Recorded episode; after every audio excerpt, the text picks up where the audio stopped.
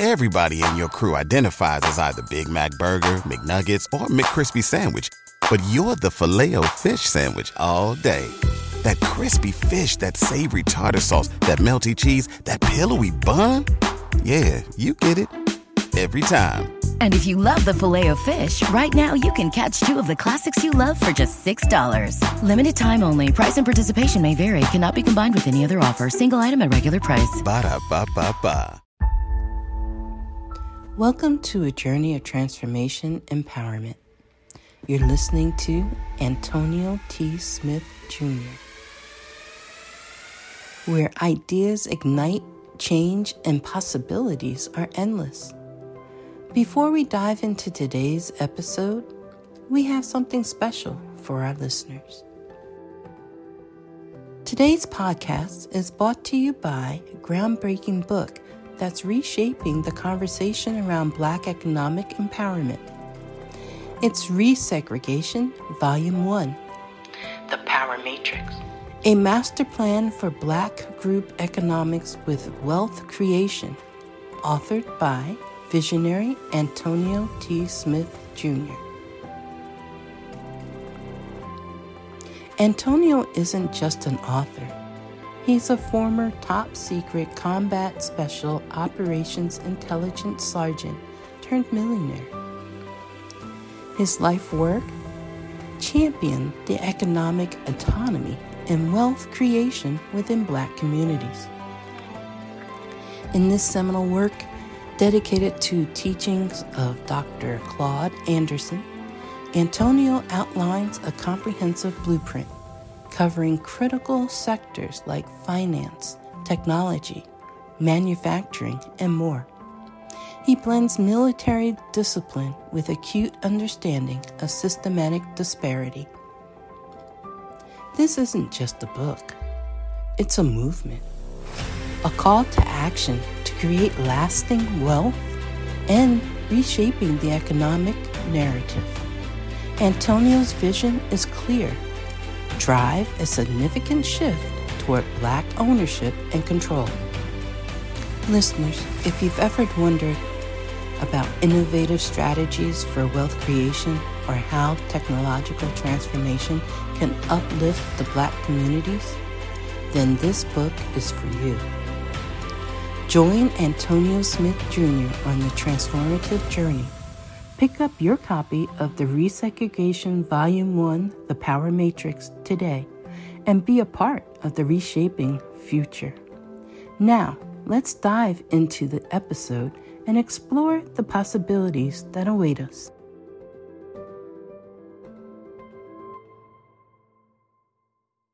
Lecture 19, John 2 1 through 12. The gospel is grace. We're definitely excited about what's happening. We've been doing pretty good, so I'll catch you up with a good intro. And I'm excited about this lesson. Now, I'm always excited to teach and preach God's word. Well, well, maybe not always. Sometimes uh, life gets in the way, and you, you're unprepared, or or or you, you you know you can walk inside the church and not feel so churchy one day. Amen. Amen.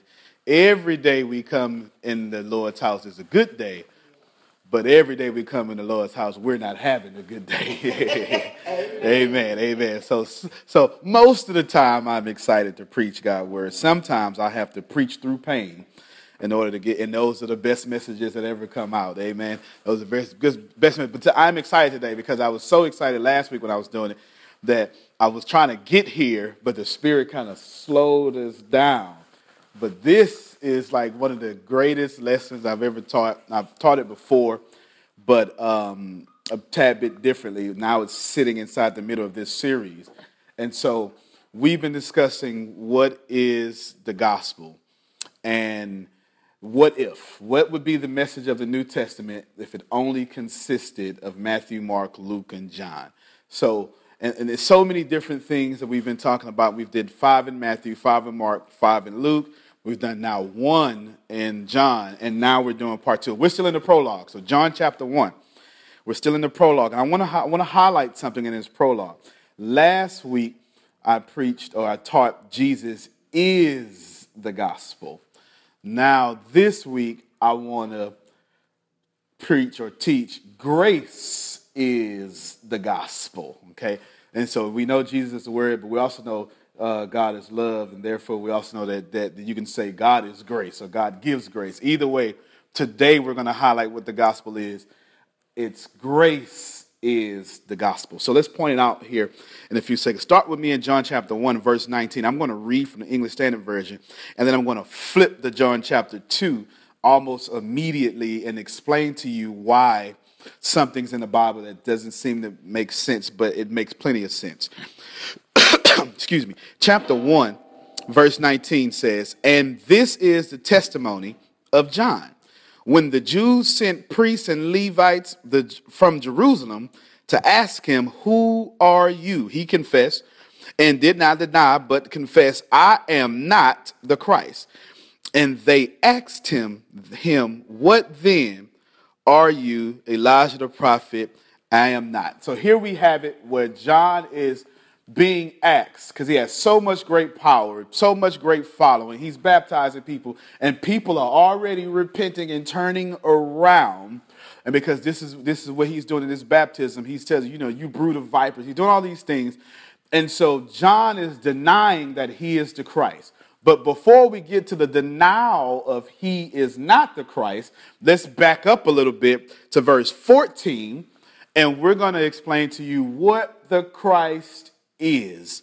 And so, or, or what, what is also one of the Christ's, Christ's attributes. Verse 14, and the Word became flesh and dwelt among us. So now we have this, this word that we, which we explained last week, this logos, is be, this, this great central, the highest philosophy there ever is, there ever was, is now becoming or now living in the human experience. And this is what's so powerful about the gospel.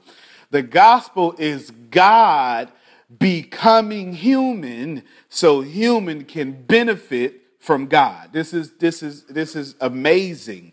It's it's important to understand that everything that you've gone through or you will go through God went through it himself so you can benefit in the worst situation that you've ever been in. Lord have mercy, right? Amen. And so let's continue to read. And we have seen his glory, glory as only the Son from the Father, full of grace and truth. Now we get into the picture. Now we get into it because, because now see, John is writing this gospel um, generation, a generation after, or a generation or two, depending on who you are, after Jesus has walked the earth, died on the earth, and then been risen from the earth, and now is in his earthly body, sitting at the right hand of the Father, still with holes in his hands and in his feet. So I need for you to, I need to, I need you, to, I need for you to hermeneutically place yourself inside this context. That means get out of the 21st century, and I need you to go back into first century AD and understand that when John says we have seen the glory, he's not saying about what I'm about to tell you. You've already heard and you've already seen this glory. And now I'm about to explain to you fully of what this glory is that you have seen and a lot of you have missed. And this is what John is saying. John says, So the word became flesh and he dwelt among us, and we seen his glory and watch how he describes what this glory is the glory of the Son of the Father. I lost my spot. And so, in the glory, we have seen his glory, the glory of the Son of the Father, full of grace and truth. And that's what I want to talk about today, right? But but but but but I'm not done. I'm not at the shouting cue just yet, right? So John says this this gospel, this truth, this this logos, this greatest philosophy that's ever existed, this greatest thing that ever has been, is not only the Son, not only the Word, not only has it been made flesh, not only is flesh, but it is full of grace and truth and decided to live among us. All right? So let's, let's see if we can paint this picture a little bit more. So not only is he full of grace and truth, then it says, and John bore witness about him and cried out, this was he whom I said, He who comes after me ranks before me because he was before me. So here's John saying again. John saying, but because, because you have to understand in this, this, this hierarchy world that the one that comes first is the one that gets the glory, the power, and the honor. Uh, let's see if we can say it this way.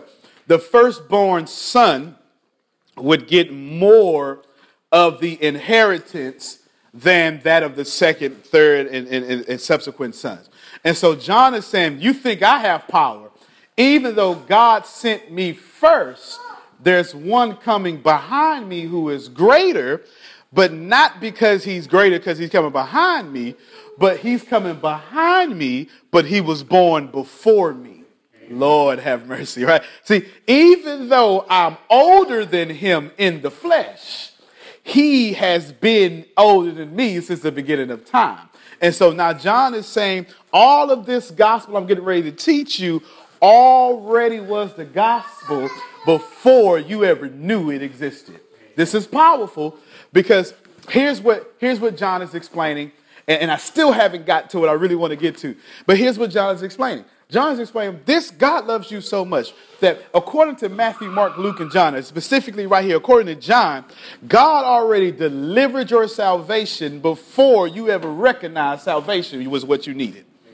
Because in order for Jesus Christ to be what the gospel is, in order for Jesus Christ to be the Logos that was with God, was God, and was also God, in order for Jesus Christ to be this full of grace and truth to come after John, but always existed before John, that means, excuse, that means God the Father already set your salvation in motion before you ever confess Jesus Christ. That's powerful. Let me, let me see if I can take that out of church talk and put it into to your talk. Before you ever repent and get forgiveness, God has already extended it to you. Lord have mercy. Okay. I'm not saying that everybody's getting in. What I am saying is clearly you have an opportunity to get in even when you too foolish to realize you want to get in your situation, your credit card bill, your your your anger, your your alcoholism, your whatever whatever ism you face has already been cut off at the head by Jesus Christ before you ever knew you struggled with it.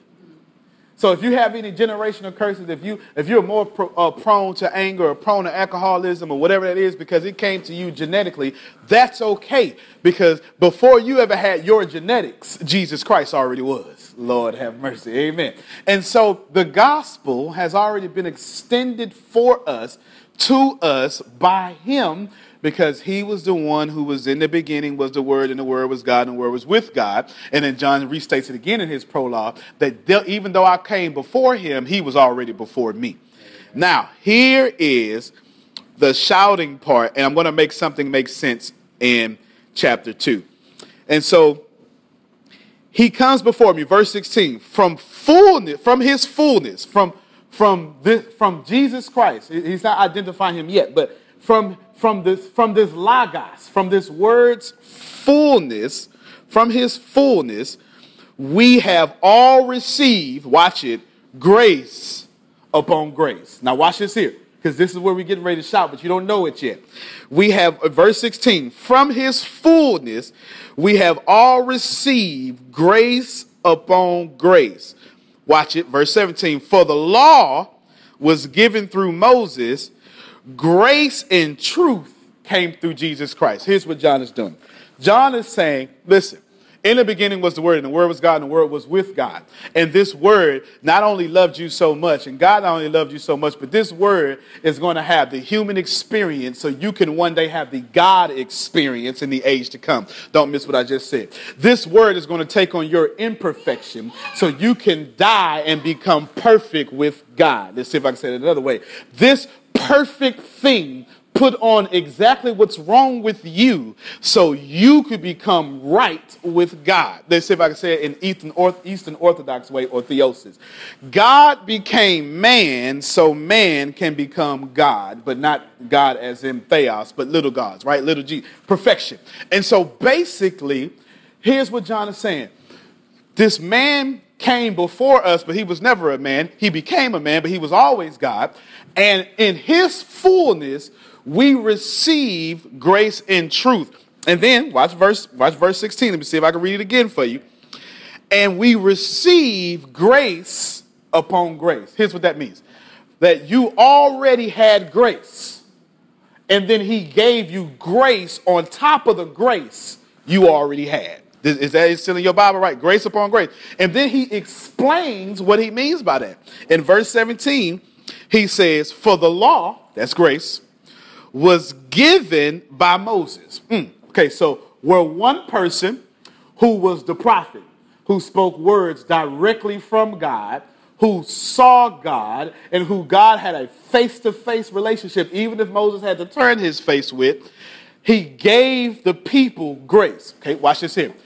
Moses led the people out of slavery. Moses was the first leader of God's people. Where Jesus Christ now is the leader of God's people, he also has a face to face relationship with God because he is God.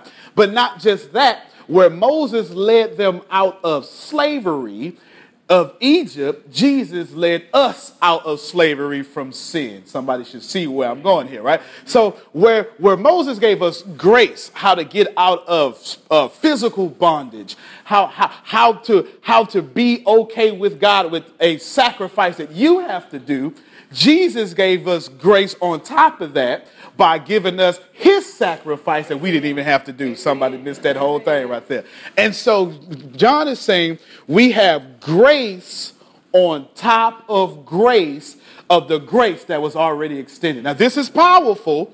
And now, this is what this is what I said. What we talking about today is grace is the gospel. If you only ever had John chapter 1, if you've never had anything else, if you've never read the Bible, if you've never had anything past the New Testament, past John, if you never had anything before John, if you didn't even have John chapter 2, you know for sure that the gospel is Jesus Christ is the Word. He was always the Word. He was always God. And He came down here to live like us as peasants in order for us to live like Him as King. Somebody missed what I just said. And then if you miss anything else, if you never have anything else, you understand that God was so gracious. He already gave us something, but then He gives us something on top of something, and we didn't even deserve it. That's exactly what's going on in this prologue. I haven't even got to verse 18 yet, but you have enough understanding about the gospel in John to understand that Jesus Christ was God up front by Himself. This is why Billy Graham, of course, all of us remember, well, if, if, if, if you're in your 30s or above, you remember Billy Graham, right? Amen. I, I don't know about people younger than that. But however, this is, so Billy Graham would hand out the Gospel of John and in Psalms, right? Because Psalms is personal prayers, it, it, right? But when people have to ask, well, where do I start? Billy Graham will hand them the Gospel of John. Why? Because the Gospel of John is shallow enough for you to walk in, but deep enough for you to drown in. Lord have mercy. It's something about the Gospel of John in which the easiest person or a non believer can understand, but then it's so deep that you don't understand and you need it to be explained to you. I said that on purpose, so let's go to John chapter 2. So here's when we go to John chapter, I'm going to make something make sense to you that you, you and you just fit to laugh at it, right? And so, but here's the deal in John chapter 1, let me recap one more time because I, I need you to catch it. Jesus Christ was God, is God, has always been God, was always before John, was always him and became us so we could become with him in the presence of God. Does that make sense? And he and God before Jesus came on earth already gave us grace in two different ways. He gave us grace by giving it uh, giving it to us before time ever existed. The mere fact that God and before sin ever existed there was grace. Let me let me prove this point. Poof. I like that I just said that. Before sin ever existed, grace already existed. In the beginning was the word and the Word was God, and the Word was with God. And then John says, Yes, I'm here, but there's one coming after me who was born before me. And therefore, in Genesis chapter 1, the world was perfect. In Genesis chapter 2, the world was perfect. And a portion of Genesis chapter 3, the world was perfect. But I'm telling you, according to the Gospel of John, in the perfect world, grace already existed. Lord have mercy. And here's how grace existed because God didn't need to create man, but He did. And the mere fact that He gave him life, land, and descendants is grace all in itself. Whew, Lord have mercy, right? And so before before there was ever sin, God was already extending us grace. That's powerful because God doesn't use grace to fix sin. Grace was already there and it happens to fix sin. Lord have mercy. Okay, right? So, so check this out. You hear all that, and he and so he gives us grace one way by it already existed, and then he gives us grace another way because when we sin, he uses grace to fix it. Amen. And that grace is the law. So this is grace upon grace. Now watch this here. John chapter 2. Have you ever wondered why Jesus is making water into wine? Has it ever just struck you odd? When we get ready to end in the next seven minutes, has that struck you odd? I mean, let's let me come on. Let's let's let's think about this for a second. We're talking about in the beginning was the word, and John is doing a wonderful job orchestrating a great argument, a, a theological treatise in which Jesus Christ is this awesome God that becomes man and, and he's one with the Father. And Jesus Christ turns around one chapter later at a party and makes water into wine. This just it's there's something wrong with this story. It is it, it, it, if, if, if we was writing a movie, the, the, the, director would say, hold on, something needs to go in between there. There's there's something missing. You don't talk about how good God is and then talk about how drunk he can get you. Amen. Right? So there's something missing. Have you ever wondered, like, why is this here? And then John goes out his way to let you know this was the first sign that Jesus Christ ever did. See, the Holy Spirit is so discerning that it doesn't want you to skip over stuff that's inside the Bible. And so John chapter 2 comes immediately after John chapter 1 because John is taking 1 and 2 and showing you how they go together. And what I said in 1, I'm about to prove to you in chapter 2. Here's what happens Jesus, let me give you the backdrop real quick. Jesus Christ is minding his own business. And he tells his mother, Listen, um, um, woman, it ain't even my time to do what you're trying to make me do. Okay, now right there we got theological implications. And Jesus Christ recognized he has power. His mother recognizes he has power. And the people need the party saved, put that in air quotes. Jesus has the power to save it. And Jesus says, It's not my time to show what I can do. And doesn't that, doesn't that seem to be a theme that's always repeated throughout the Gospels? He heals somebody and says, shh, don't tell anybody. It's not my time yet. And every time they try to force him to be the Messiah or the king, he flees from them and walks through them because he says, it's not my time yet. And so check this out. So now that Jesus Christ is saying, listen, it's not my time yet, let's break this down. Let's start at verse uh, 6. John chapter 2, verse 6. This is for to blow your mind. Now there were six stone water jars that were for Jewish rites of purification, each holding 20 or 30 gallons. Jesus said to the servants, Fill the jars with water. And they were filled, and they filled them up to the brim. And he, all, and he said to them, Now draw some out and take to the master of the feast. Now watch it. So they took it now, here's where you need to understand what John is trying to get to. Verse 8.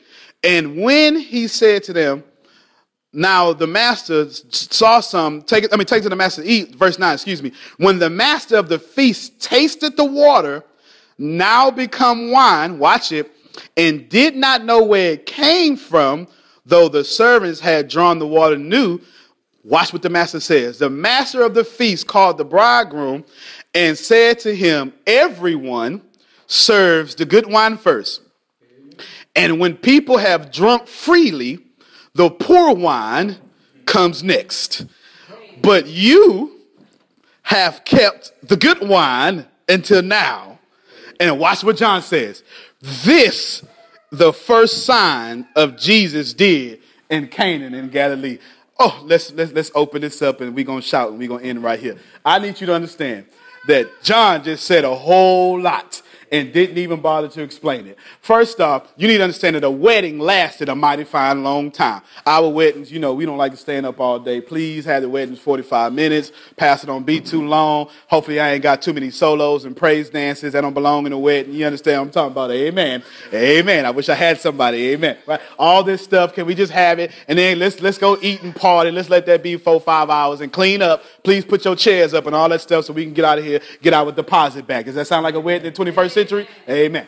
The weddings then lasted three, four days. Lord have mercy. And they drank merrily And so the master has no idea that Jesus is on the scene. Lord have mercy. He has no idea that the king has come and the king has power that impresses him. And so John says, the master, the, the bridegroom, the, the person over this feast drinks this wine and has a revelation. And let me just pause right there. Let me let you know that Christianity is a revealed religion. That means now there's some natural stuff about it. You can get it in natural. You can you can look at stars and understand that there has to be a God because this is just too pretty. But what you can't do is look at stars and know Jesus died on the cross. Amen. At some point, Jesus has to reveal that to you that he died for your sins. You can't get that by looking at a tree. Amen. You need to get that by getting in the book. And so the master says, now normally all the good wine come first and, and, and while I'm too drunk to tell how, how bad this wine is, you bring in this sloppy wine next, and we can't tell the difference. But you, Lord have mercy, did you, did you see the way John turned it? Just like a good preacher, he says, But you, you brought the good wine last. I thought we had good wine, and it was good, but the wine I got now is even better. And John says, putting these two together, remember I told you about that grace on top of grace and how it came through the fullness of the word. Well, the word is so powerful that even in your wine, what you thought was good, when Jesus put his hands on it, it gets better. And that is the gospel.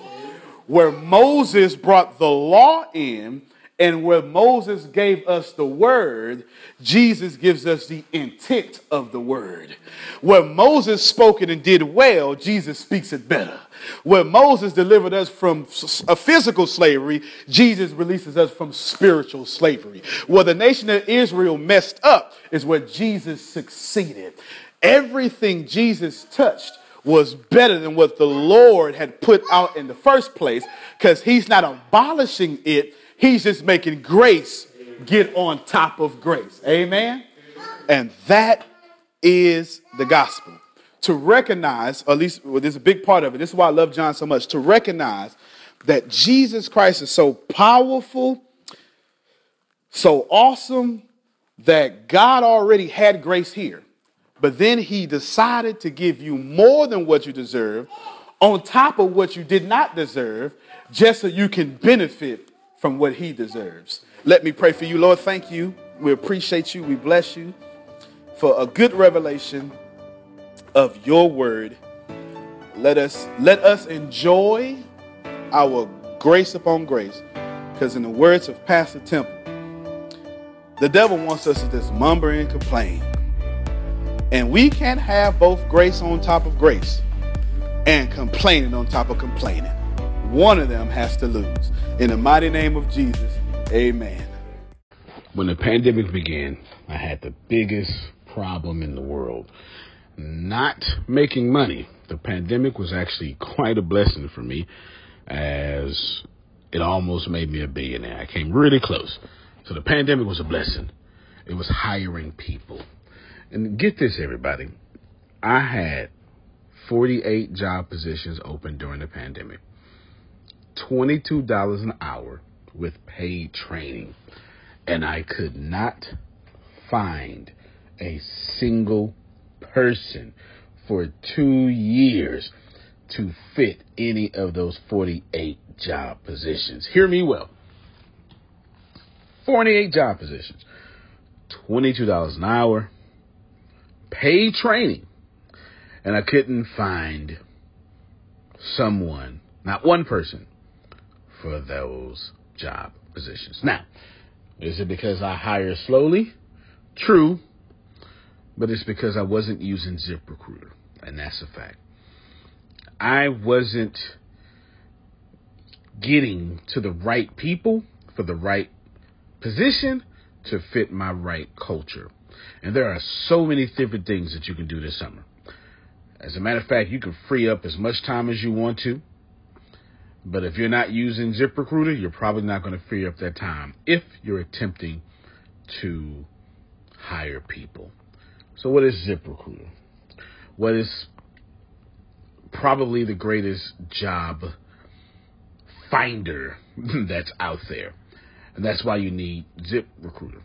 You need it so you can find the right candidates. Now, it's not that ZipRecruiter helps you find jobs. It's more accurately that ZipRecruiter takes your culture, takes your job, takes what you're looking for, and immediately matches them with the perfect candidate. And if the if it's if they can't find a perfect candidate, they will skip over that person and then give you the perfect candidate for you. ZipRecruiter uses one of its most powerful tools, which is the technology itself, to match the right candidates up with your job. You can easily review uh, their recommendations and easily review their recommended candidates and invite these candidates to apply for your top positions. Additionally, ZipRecruiter has a complete suite of tools that makes it easy for you to filter out, uh, review, and rate candidates. Four out of five employees uh, have been used by four out of five employers on ZipRecruiter. It is a blessing. And no wonder ZipRecruiter is rated number one hiring site in the world based on G2 satisfaction ratings as of this year, January 1st. My friends, soak up everything I said. It's not an ad.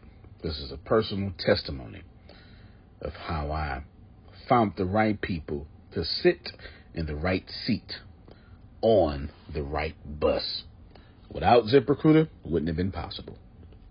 So, how do you take advantage of what I'm talking about? Well, you go to ziprecruiter.com slash B2B. All spelled the regular way. That's zip, Z-I-P, recruiter, Aura,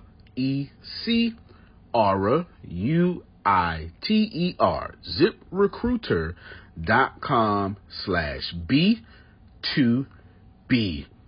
And I promise you, you will be grateful that you did so. Again, that's ziprecruiter.com slash B2B. It's also in the show notes.